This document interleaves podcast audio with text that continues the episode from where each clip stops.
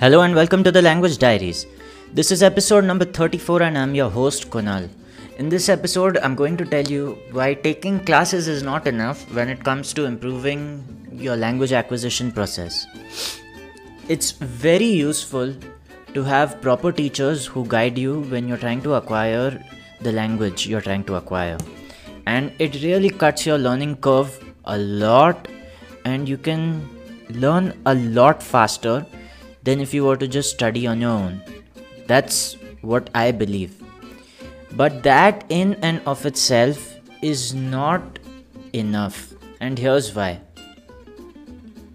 You can go to class twice a week or maybe thrice a week, and the class could be for an hour, two hours, maybe three hours. What really happens afterwards? You close your textbook, you go home, and you forget about everything. And the only time you open your textbook again or listen to your target language is in the class.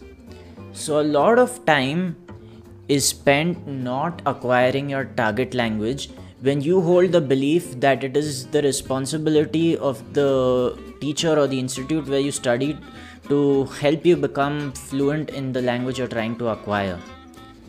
What is happening is you're spending a large part of your time not immersed in your target language, and as a result, when you come to class next time, you're not so sure about what you had learned previously because you did not do the revision that was necessary. I have said before, in order to be able to speak fluently in your target language, you need a whole lot of sentences, thousands maybe, thousands of sentences stored in your mind in your target language to understand how to form sentences naturally without having to translate from your mother tongue. Now, when you don't do that, and when you leave the responsibility of the whole process to the teacher, you're simply being lazy and indisciplined. And this has consequences. What are they? As and when you go to classes, you find the classes become much harder, and sometimes it feels that you just can't keep up. There comes a time where the class becomes way too hard, and you decide that's not for you, and that's when you quit. Ideally, this should not happen.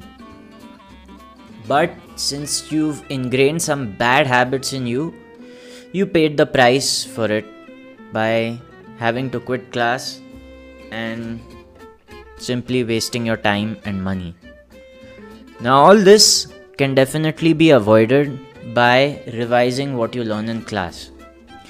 In fact, I was watching a presentation by a polyglot, and there she said that the most successful language learners are highly motivated and go even beyond what is taught in their class.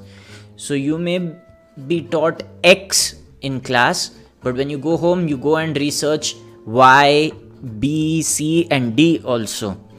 And then when you go to the class next time, you actually have some questions of your own. Maybe you understood or you did not understand something, and you want to ask that to the teacher.